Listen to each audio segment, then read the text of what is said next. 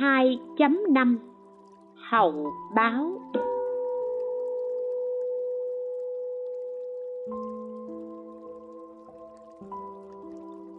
Luận Tỳ Bà Sa ghi, Có một người bảy đời nay thường làm nghề mổ thịt, nhưng lại không đọa vào ba đường ác, mà được sinh lên cõi trời cõi người. Đây là nhờ phúc lực của người này đã cúng dường cho vị bích chi phật một bữa ăn cách nay bảy đời. Khiến cho anh ta bảy đời không đọa vào đường ác. Nhưng do người này tạo nghiệp sát sinh suốt bảy đời nay, nên anh ta sẽ lần lượt nhận chịu quả báo không thể tránh khỏi. Như thế, việc thiện, việc ác đều có phúc báo rõ ràng luận trí độ ghi. Tôn giả phá lợi phất, tuy thông minh, nhưng chưa đạt được bậc nhất thiết trí, nên so với trí tuệ của phật, trí của tôn giả giống như một đứa trẻ. Kinh a bà đàn na ghi, đức phật ở kỳ viên. Sau khi thọ trai, ngài cùng với tôn giả xá lợi phất kinh hành. Lúc ấy có một con chim ưng đuổi bắt chim bồ câu. Bồ câu bay đến đậu bên cạnh đức phật. Khi đức phật kinh hành ngang qua, bóng của ngài che lên chim bồ câu. Nó cảm thấy được an ổn, không còn sự sợ hãi, không hốt hoảng kêu la nữa. Khi bóng tôn giả xá lợi phất che đến, thì bồ câu liền hoảng hốt kêu vang run sợ, như lúc bị chim ưng rượt đuổi. Thấy vậy, tôn giả phá lời phất bạch phật. Đức phật và con thân đều không còn ba động vì sao khi bóng của thế tôn che, thì bồ câu không kêu la sợ hãi? Nhưng khi bóng của con che, thì nó liền kêu vang run sợ như vậy. Đức phật dạy, vì tập khí ba độc của ông vẫn còn, nên khi bóng của ông che, thì bồ câu sợ hãi. Đức phật lại bảo tôn giả phá lợi phất. Ông hãy quan sát nhân duyên đời trước của chim này, xem thử nó đã làm bồ câu trong bao nhiêu kiếp tôn giả xá lợi phất liền nhập túc mạng trí tam muội ngài quán thấy chim bồ câu này từ tám vạn đại kiếp đến đây nó thường làm thân bồ câu. Những kiếp trong quá khứ xa hơn nữa, tôn giả không thể thấy được. Tôn giả xá lợi phất bèn xuất định, khởi thân bạch phật. Bạch đức thế tôn con quán sát thấy chim đầy thường làm thân bồ câu trong tám vạn đại kiếp. Còn những kiếp về trước xa hơn nữa, con không thể biết được. Đức phật dạy, nếu ông không thể biết được đời quá khứ của nó, vậy ông thử quán xem đời vị lai. Đến khi nào chim này mới thoát kiếp bồ câu? Tôn giả xá lợi phất liền nhập tam muội quán thấy trải qua tám vạn đại kiếp, chim này vẫn chưa thoát khỏi kiếp bồ câu. Về sau xa hơn nữa, thì tôn giả không thể quán biết được đến khi nào chim này mới thoát khỏi thân bồ câu. Đức phật dạy tiếp, này, trừ số kiếp mà các thanh văn và bích chi phật biết, con chim này đã và sẽ trải qua hàng hà xa đại kiếp làm thân bồ câu. Khi tội hết rồi, mới thoát khỏi thân bồ câu. Nhưng lưu chuyển trong năm đường, sau đó được làm người trải qua năm trăm đời mới được thông minh, lanh lợi.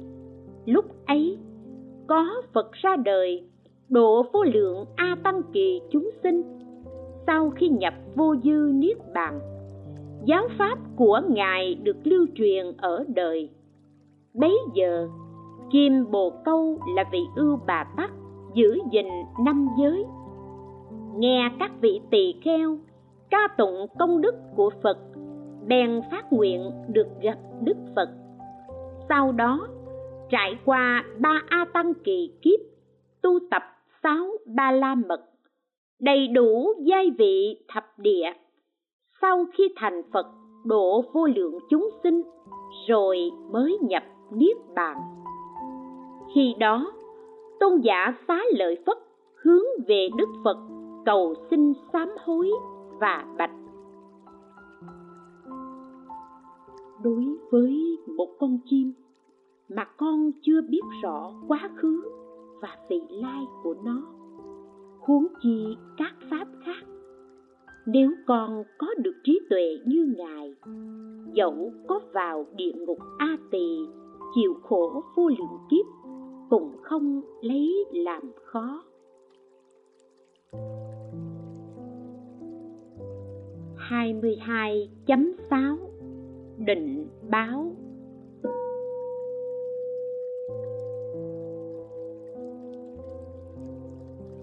kinh phật thuyết nghĩa túc ghi, đức phật bảo các vị phạm chí. Người đời có năm việc không thể tránh khỏi, đó là hao tổn, mất mát, bệnh tật, già yếu và chết. Muốn tránh năm pháp này cũng không thể được.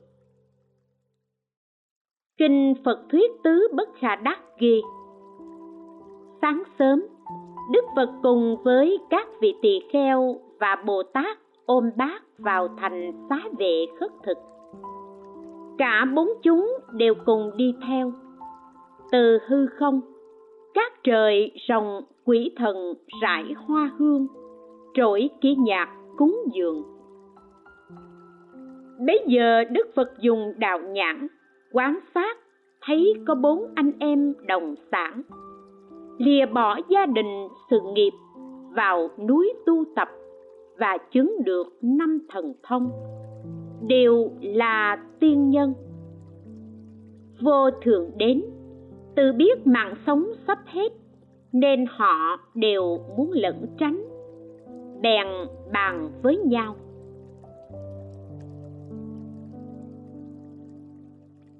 Chúng ta đều có thần thông bay trên hư không đến đi tự do, không gì ngăn ngại. Nhưng đây lại sắp bị vô thường cướp mất mạng sống.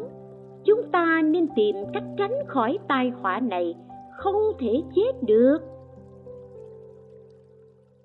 Thế rồi, một người cho rằng bay lên hư không để ẩn mình, vô thường làm sao có thể tìm được? Một người cho rằng đi vào trong chợ để lánh thân ở chỗ rộng lớn, người đông đúc ồn ào, vô thường làm sao tìm được? Một người cho rằng đi vào biển lớn, cách bờ 336 vạn dặm, lặn sâu xuống biển, ở khoảng giữa đáy và mặt nước, ở đó vô thường làm sao tìm được? Một người mưu tính và vào trong núi lớn không người tách quả núi làm đôi, rồi chui vào trong đó, khép quả núi lại, vô thường làm sao tìm được. Bấy giờ, mỗi người theo cách của mình đi lánh nạn, nhưng cuối cùng cũng không thể thoát chết được. Người trốn trong hư không thì tự rơi xuống đất, giống như quả chín mùi rơi rụng người ở trong núi tự chôn mình, lại bị cầm thú ăn thịt. Người ở trong biển rồi cũng chết, bị cá ăn thịt.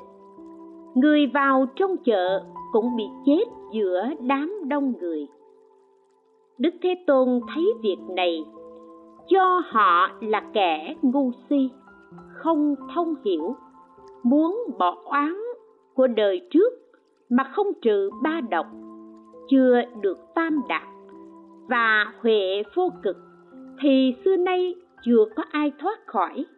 Đức phật liền tụng bài kệ, dù trốn trong hư không hay lặn sâu giữa biển hoặc chui vào lòng núi để tự giấu thân mình, muốn cầu tránh cái chết nếu chưa từng đạt định, việc ấy thật không thể phải tinh tấn tu học không thân mới được an đức phật bảo các tỳ heo, người đời có bốn việc không thể đạt được. Một trẻ mãi không già. Tuổi trẻ nhan sắc hồng hào tóc đen răng trắng hình dáng xinh đẹp sức sống dồi dào đi đứng ra vào thông dong tự tại, lên xe xuống ngựa, nhiều người hầu hạ, ai cũng ngưỡng mộ. Nhưng thoáng một chốc bỗng trở thành già nua, đầu bạc răng long, da nhăn mặt sạm thân thể nặng nề, đi đứng phải chống gậy, thở dài. Do đó, người muốn trẻ mãi không già không bao giờ được. Hai, khỏe hoài không bệnh. Thân thể cường tráng, xương cốt cứng cáp, đi đứng nhanh nhẹn.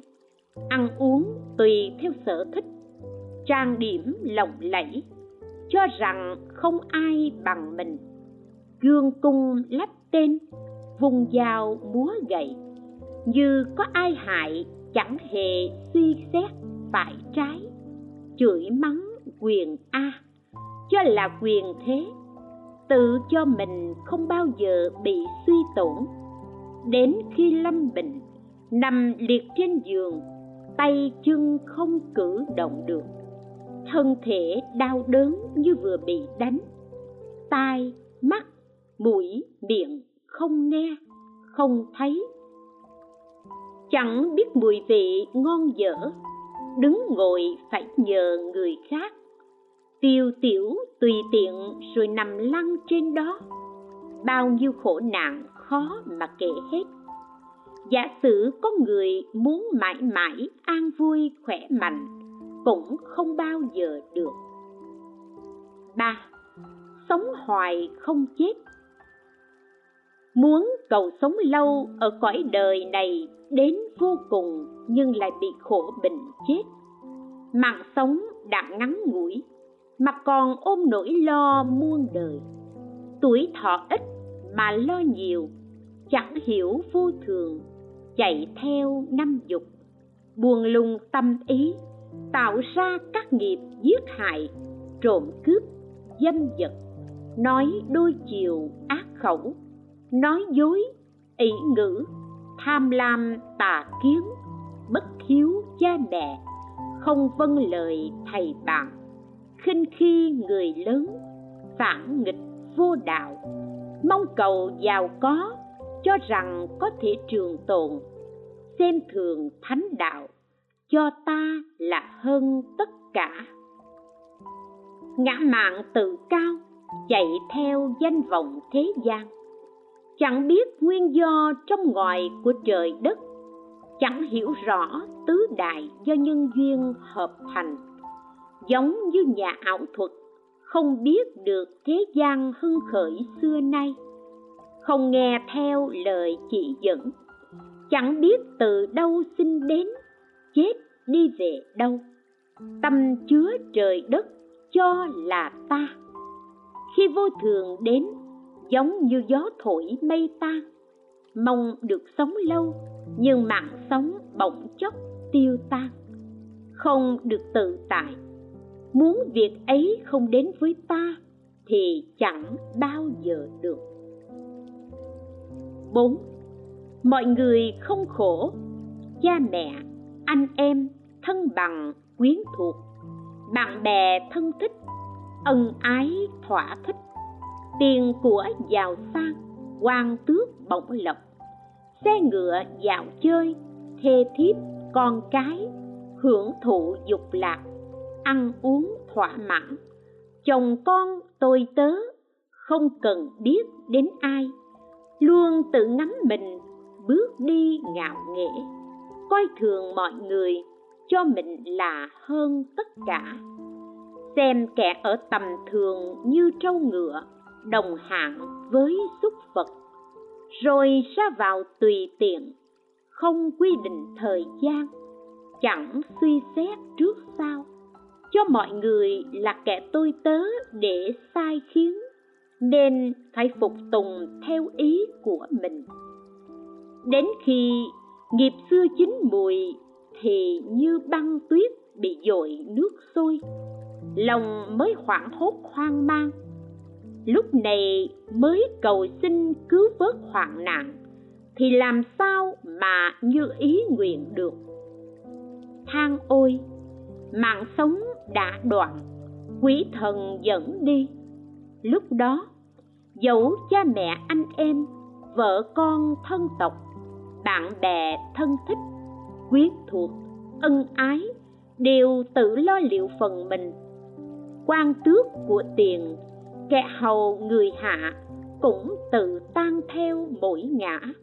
Mong được thoát chết cũng không bao giờ được.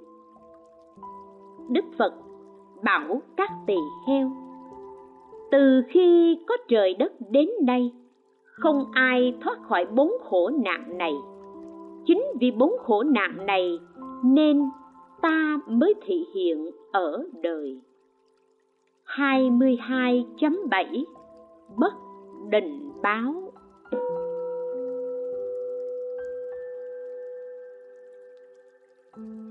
Luận thập trụ tỳ bà sa ghi Biết rõ pháp bất định là khi các pháp chưa sinh, chưa thể phân biệt được. Kinh Phật phân biệt nghiệp ghi, Đức Phật bảo A Nan có người thân làm việc thiện miệng nói lời thiện, ý nghĩ điều thiện, mà sau khi chết bị rơi vào địa ngục. Có người thân làm việc ác, miệng nói lời ác, ý nghĩ điều ác, mà sau khi chết lại được sinh về cõi trời. A nan bạch đức phật. Bạch đức thế tôn, vì sao như thế? Đức phật dạy. Do nghiệp nhân tội phúc đời trước của người này đã chín mùi. Nghiệp nhân tội phúc ở đời nay chưa chín mùi. Hoặc lúc sắp chết sinh chính kiến. Hoặc tà kiến mà khởi lên, các tâm thiện ác mà dẫn đến dư thế. Tâm thức của người lúc sắp chết có năng lực rất lớn kinh tăng nhất a hàm ghi, bấy giờ đức thế tôn bảo các thầy tỳ kheo, có bốn hạng người xuất hiện ở đời. Có người trước khổ sao vui. Có người trước vui sao khổ. Có người trước khổ sao càng khổ. Có người trước vui sao cũng vui thế nào là người trước khổ, sau vui? Có người sinh vào nhà thấp hèn, nghèo khó, không đủ cơm ăn, áo mặc. Nhưng nhờ không có tà kiến, nên người ấy biết được quả báo của công đức bố thí đời trước, sẽ cảm sinh vào nhà giàu sang. Nếu trước không bố thí thì sẽ sinh vào nhà nghèo khó, không có đủ cơm ăn, áo mặc. Biết vậy, người này liền hướng tâm cầu sám hối ăn năn sửa đổi lỗi lầm xưa kia. Tất cả của cải có được, đem chia cho mọi người. Người này đời sau, nếu được sinh vào loài người, thì có nhiều tiền tài của báo, không bị thiếu thốn thế nào là người trước vui sau khổ? Có người được sinh vào nhà dòng dõi quý tộc cơm áo đầy đủ. Nhưng người này thường chấp giữ tà kiến và biên kiến, nên đời sau ắt sinh vào địa ngục.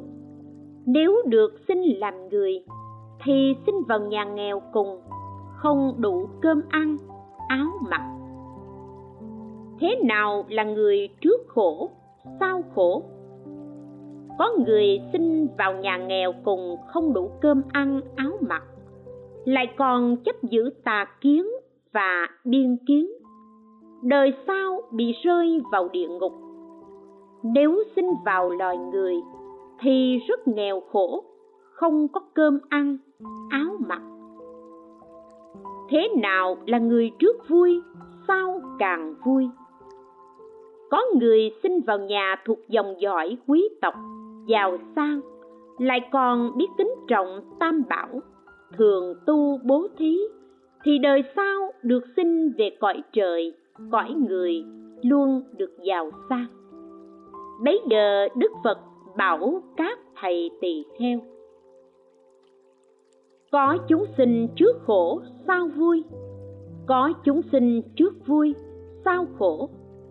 Có chúng sinh trước khổ sao khổ. Có chúng sinh trước vui sao vui. Như người tuy sống trăm tuổi, nhưng thật chỉ có mười năm. Trong khoảng trăm năm đó, hoặc tạo các công đức, hoặc tạo các nghiệp ác. Vào khoảng thời gian nào đó, người kia hoặc mùa đông được sung sướng, nhưng mùa hạ chịu khổ sở hoặc có người lúc trẻ tạo phúc, khi lớn gây tội, thì đời sau lúc trẻ hưởng phúc, khi lớn chịu tội khổ. Hoặc có người lúc trẻ tạo tội, khi lớn làm phúc, thì đời sau lúc trẻ chịu tội, nhưng khi lớn được hưởng phúc. Hoặc có người lúc nhỏ gây tội, khi lớn cũng gây tội thì người này ở đời sau trước chịu khổ, sau cũng chịu khổ. Hoặc có người lúc nhỏ làm phúc, lớn lên cũng làm phúc. Thì người này ở đời sau trước vui, sau cũng vui. Bấy giờ đức thế tôn bảo các thầy tỳ kheo, có bốn hạng người xuất hiện ở đời người thân vui mà tâm không vui. Người tâm vui mà thân không vui. Người thân tâm đều vui, người thân tâm đều không vui. Thế nào là người thân vui mà tâm không vui? Phàm phu tạo phúc, cúng dường đầy đủ bốn món như y phục, thức ăn, món uống, giường mùng, chăn chiếu và thuốc men, nhưng không thoát khỏi nỗi khổ trong ba đường ác. Thế nào là người tâm vui mà thân không vui? Đó là bậc a la hán mặc dầu không tạo công đức, không thể tự lo liệu cúng dường bốn món, nhưng có thể thoát được nỗi khổ trong ba đường ác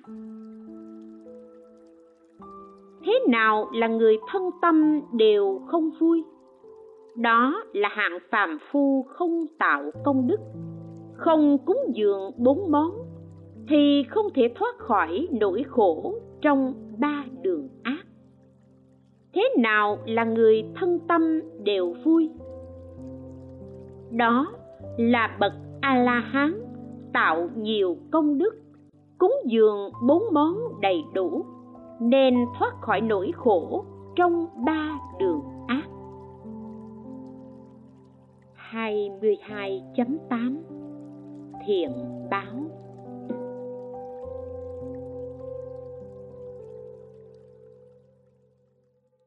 Luận Di Lặc Bồ Tát Sở Vấn Kinh Ghi Hỏi Thế nào là quả bố thí?